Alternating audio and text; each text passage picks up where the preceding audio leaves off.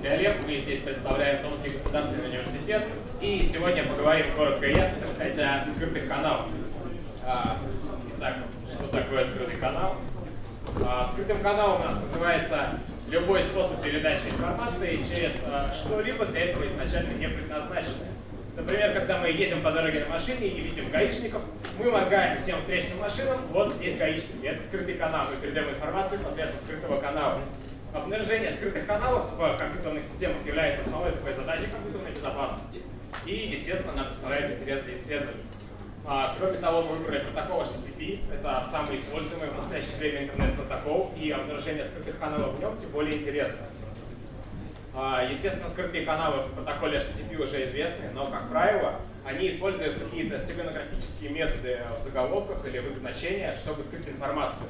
Вот мы, например, предположим, что поддержка клиентам английского языка это бит 0, а французского это бит 1. Тогда вот следующие значения заголовков могут быть расценены сервером как битовые последовательность. То есть через значение заголовка мы вот таким хитрым образом передаем какую-то информацию с клиента на сервер.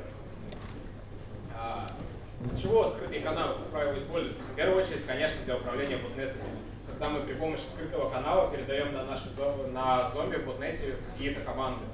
А во-вторых, они могут использоваться для передачи криптографических ключей. То есть, когда мы при помощи скрытого канала передаем криптографический ключ, и дальше уже, соответственно, шифруем на данном ключе сообщение и общаемся с какими-то более быстрыми и удобными методами.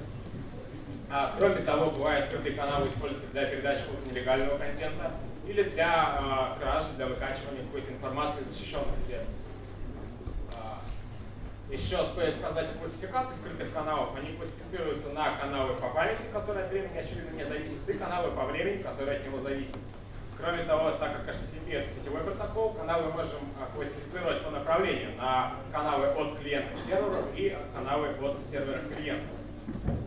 А, каналы от клиента к серверу, они попроще, в принципе, в реализации, к пониманию, потому что, а, как мы знаем, именно клиент решает, когда начать общение, он, именно он делает запрос, сервер же у нас в протоколе HTTP только отвечает. А, и коль уж мы говорим о заголовках кеширования, то вот вам пример скрытого канала через один из заголовков кеширования, который от клиента к серверу. То есть в самом простом случае мы просто кодируем какую-то информацию в встречном виде и передаем как часть заголовка и проигрыша а, и таким образом передаем информацию с клиента на сервер. А, а, каналы же, которые а, работают в обратном направлении от сервера клиента, они, как правило, сложнее в обнаружении, сложнее в реализации, большинство из них являются каналами по времени, а, поэтому нам показалось более интересным исследовать именно их. А, что стоит сказать, заголовки кеширования в протоколе HTTP, поговорим немного о них. Они, как и любые другие заголовки протокола HTTP, делятся на заголовки, соответственно, запроса и заголовки ответа. А, заголовок а, ответа last modify содержит а, дату последнего изменения веб-сущности, ну то есть веб-странички, например, которая представима вот в таком виде. Далее заголовок ETEC, тоже заголовок ответа. Он тоже содержит дату последнего изменения сущности, как правило, но в более хитром виде. То есть, во-первых, там используются шестизначные значения. Во-вторых, дата последнего изменения файла, она содержится в формате числа микросекунд с начала эпохи, а, причем все это там еще потом всем. А, далее, кроме того, там а, хранится еще и размер файла и его inode. А, далее, для чего это все нужно? Потому что когда мы запрашиваем какую-то веб-страничку, мы, естественно, не хотим, чтобы даже когда она не поменялась, даже когда там не поменялись никакие картинки, чтобы все грузилось заново. А, заголовки кеширования позволяют нам не скачивать веб-страничку, если она не изменилась с последнего а, нашего запроса. Каким образом это делается? Клиент а, отправляет специальный запрос, который содержит заголовок запроса, например, вот if not mentioned, if modified science, и веб-сервер, глядя на версию сущности, которая у нас хранится на версии странички, отвечает соответственно, а, да, чувак, она изменила, 200 ок, держи новую версию 304, все по-старому, можешь качать. Вторая пара заголовков работает примерно так же, только он нам говорит наоборот, 200 ок, давай скачивай, и 412 нет, качать не надо,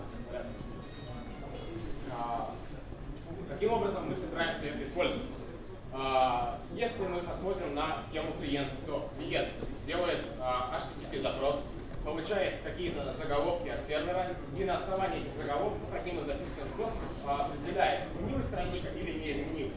Допустим, мы считаем, что если страничка изменилась, мы получаем единичку, если не изменилась, то ноль.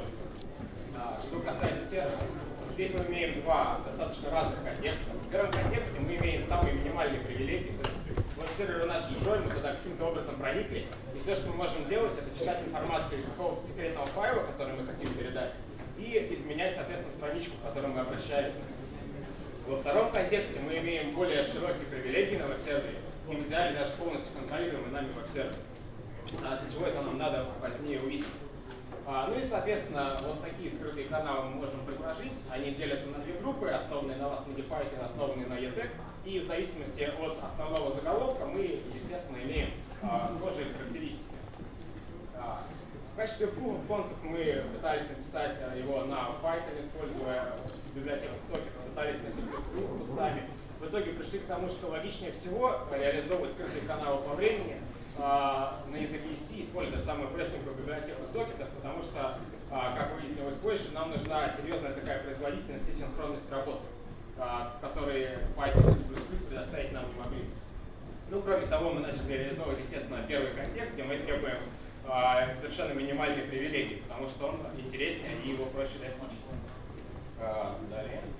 Пока мы реализовывали, мы, естественно, встретились с такими проблемами, подробнее о каждой. И первое – это необходимость синхронизации клиента и сервера, что, в принципе, классичная, классическая такая проблема для всех скрытых каналов по времени. А, как мы из этого вышли? У нас клиент очень-очень быстро, ну, насколько он может это делать быстро, делает запросы к серверу, получает ответы, смотрит. Как только страничка изменилась первый раз, мы считаем, что общение началось. А, далее. А, протокол HTTP у нас ни разу не гарантирует, что все запросы какой-то там веб-странички будут длиться там ровно 360 миллисекунд, например. У нас один запрос может потребовать 150 миллисекунд, а следующий 780. Естественно, раз мы получили такую погрешность, у нас тут же синхронизация сорвалась, и дальше у нас все очень неинтересно и некрасиво идет. Нужно это как-то учитывать. Мы стали динамически высчитывать а, время сна. То есть мы знаем время, которое мы должны проспать, например, там 3 секунды, и в зависимости от того, сколько у нас потребовал запрос, спим настолько же меньше. Казалось бы решение, но нет. А, даже на C, используя функцию uSleep, мы получали задержку в 10 или 200 там, даже а, микросекунд. Конечно, немного, но все зависит от количества бит, которые мы хотим передать, потому что чем больше передаем, тем больше погрешность накапливается, тем печальнее. Ну, какой? Мы решили использовать так называемый активный сон, когда мы цифре постоянно сверяем время, то есть пора не пора нам делать запрос. В принципе, точность возросла, погрешности уменьшились намного, практически в 10 раз. Все казалось бы здорово, но э, нагрузка на ЦПУ возросла совершенно нереально. То есть мы получали до 98% загруженности процессора, э, что, естественно, не выход. Поэтому мы решили комбинировать активный и динамический сон. Сначала мы спим динамически, но оставляем некоторое маленькое время, которое мы проспим активно. Э, ну, таким образом, мы наконец-то получили устраивающую нас точность и приступили к дальнейшим исследованиям. А, во-первых, какие преимущества вот таких скрытых каналов? Это они никак не модифицируют стандартную структуру и э, вообще общения. Как мы видели, все выглядит так же, как и выглядело без скрытого канала. Во-вторых, мы не модифицируем веб-сервер никаким образом, мы используем заголовки по их прямому назначению. А, в-третьих, если кто-то, кроме нас, пользуется этой страничкой, не меняя ее, он нам никак не мешает. Мы можем использовать вполне легальные странички для наших каналов. А, и последнее, это если а, на веб-сервере отключены так у вас Modify в явном виде, то есть они не выставляются в ответе, а, мы все равно можем запрашивать, собственно, при помощи заголовка запроса сущности и получать соответствующие ответы. Далее, вот такие результаты мы получили. Конечно, скорость фантастические, не стараемся качаем. Но у нас мы видим даже на самых быстрых скоростях у нас хватает бит для передачи криптографических ключей. Это, в принципе, для нас здесь было главное. То есть мы можем передавать криптографические ключи, хоть и не быстро. Мы, естественно, можем передавать команды botnet. А, далее, вторая, серверная, вторая модель а, нарушителя на сервере, второй контекст. Это а, полностью контролируемый веб-сервер. Для чего нам это надо? Для того, чтобы исключить элемент этой синхронизации на сервере. Здесь мы можем ждать HTTP запроса и отвечать на него непосредственно. То есть нам не нужно подстраиваться под клиент. Что нам это дает? Это дает нам гораздо более веселые цифры.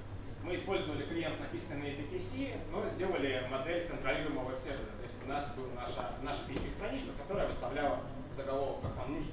Протестировали различных типов сетей, получили уже скорости такие повеселее. То есть э, в худшем случае через интернет до 5 секунд. А, ну, как мы видим, сильно зависимо от HTTP ping. Чем ниже у нас HTTP ping, тем выше у нас скорость. Далее, как мы видим, у нас скрытые каналы, они через протокол HTTP. Протокол HTTP используется в основном браузером. Поэтому, естественно, нам интересно попробовать сделать это в браузере. А браузерных скрытых каналов известно немного. О них говорил Кентон Борн в своей презентации на WebHub 2010. А, здесь мы видим ссылку, можно потом на слайдах посмотреть. Кроме того, они писалось а, в. А, и в основном писалось о так называемом DNS-туннелировании, то есть в самом простом случае, когда мы просто передаем информацию на DNS-сервер а, в субдомене. Вот, например, как мы видим на слайде. А, естественно, нам интересно тоже попробовать наш скрытый канал в условиях браузера, поэтому что нам нужно сделать? Нужно реализовать клиент на языке JavaScript и попытаться как-то общаться с браузером. Что мы сразу видим? В JavaScript нет никаких функций, которые бы были аналогичны Swift. Это раз а два те функции, которые там есть после интервала, от интервала, они дают нам слишком низкую точность а, и позволяют нам нормально синхронизировать по серверу клиента. Поэтому пришлось отказаться сразу от первого контекста, где у нас минимальные права, и использовать контекст а, с контролируемым веб-сервером. А, проблемы, в принципе, те же, синхронизация только здесь, э, в случае контролируемого веб-сервера, мы можем ее решить попроще. Мы можем просто сначала обращать, делать специальный запрос, либо обращаться к какой-то отдельной страничке, или какие-то специальные параметры конец сообщения тоже очень просто можно теперь сделать. А, мы можем возвращать э, какой-то код ответа нестандартно 404 или 403. А, а, так как мы видим, у нас а, теперь сервер дожидается запроса и отвечает на него непосредственно, мы можем э, общаться только с одним клиентом. Это легко обходится, если мы вводим, собственно, куки и потом идентифицируем нашего клиента по куку. А, хорошо, попробовали, в принципе, а, JavaScript на разработке проходит. А, далее, мы знаем, что есть такой замечательный фреймворк BIF для тестирования атак на браузеры. Поэтому, в принципе, интересно реализовать его в нем. Связались с разработчиком BIF, они сказали, да, отличная идея, реализуйте свой модуль, свой скрытый канал в нашем фреймворке, посмотрим, что из этого получилось. Итак, Tunnel или Итак Channel, как уже было сказано, реализован в BIM. Он представляет из себя пару из extension модуля. Extension это некое расширение функциональности BIF, и оно отвечает за серверный логику. Там несколько страничек, которые хостятся на веб-сервере BIF, к которым обращается, соответственно, клиент. Клиентская часть реализуется JavaScript, который расположен в модуле BIF. Вот такие результаты у нас выдает BIF в различных типах сетей. В принципе, все примерно так же, примерно ожидаемо, те же 5 бит в секунду по интернету. Снова большая зависимость от пинга. А, вот так это выглядит в самом бифе. У нас есть видео, можно посмотреть. А, вот мы закупили какой-то браузер, выбираем наш а, модуль, пишем какое-то сообщение, нажимаем «Отправить». А, вот у нас закупленный браузер, сейчас у него полетят пакетики а, Соответственно, к нашим страничкам вот они полетели, полетели, полетели. А, общение происходит по локальной сети, чтобы было быстрее и веселее. А, там просто идут банальные запросы, на которые мы получаем ответ, а, ну, либо страничка изменилась, либо нет. Сейчас это замечательное огромное сообщение передастся, и мы наконец увидим, что оно действительно такое а, собственно, для удобства переданное сообщение сохраняется в свойстве там, window, которое мы укажем вот здесь вот. То есть вот здесь мы указываем свойство window, которое мы хотим сохранить наше сообщение. Оно PDF туда записывается, и далее оно может быть использовано там, для шифрования, например, информации. А, ну, как это планировалось разработчиками PIP, то есть мы через скрытый канал передаем какой-то ключ для шифрования, он сохраняется на клиенте, и потом на клиенте используется для передачи а, шифрованной информации уже на командный сервер. А, ну и, в общем-то, это все. Всем спасибо за внимание.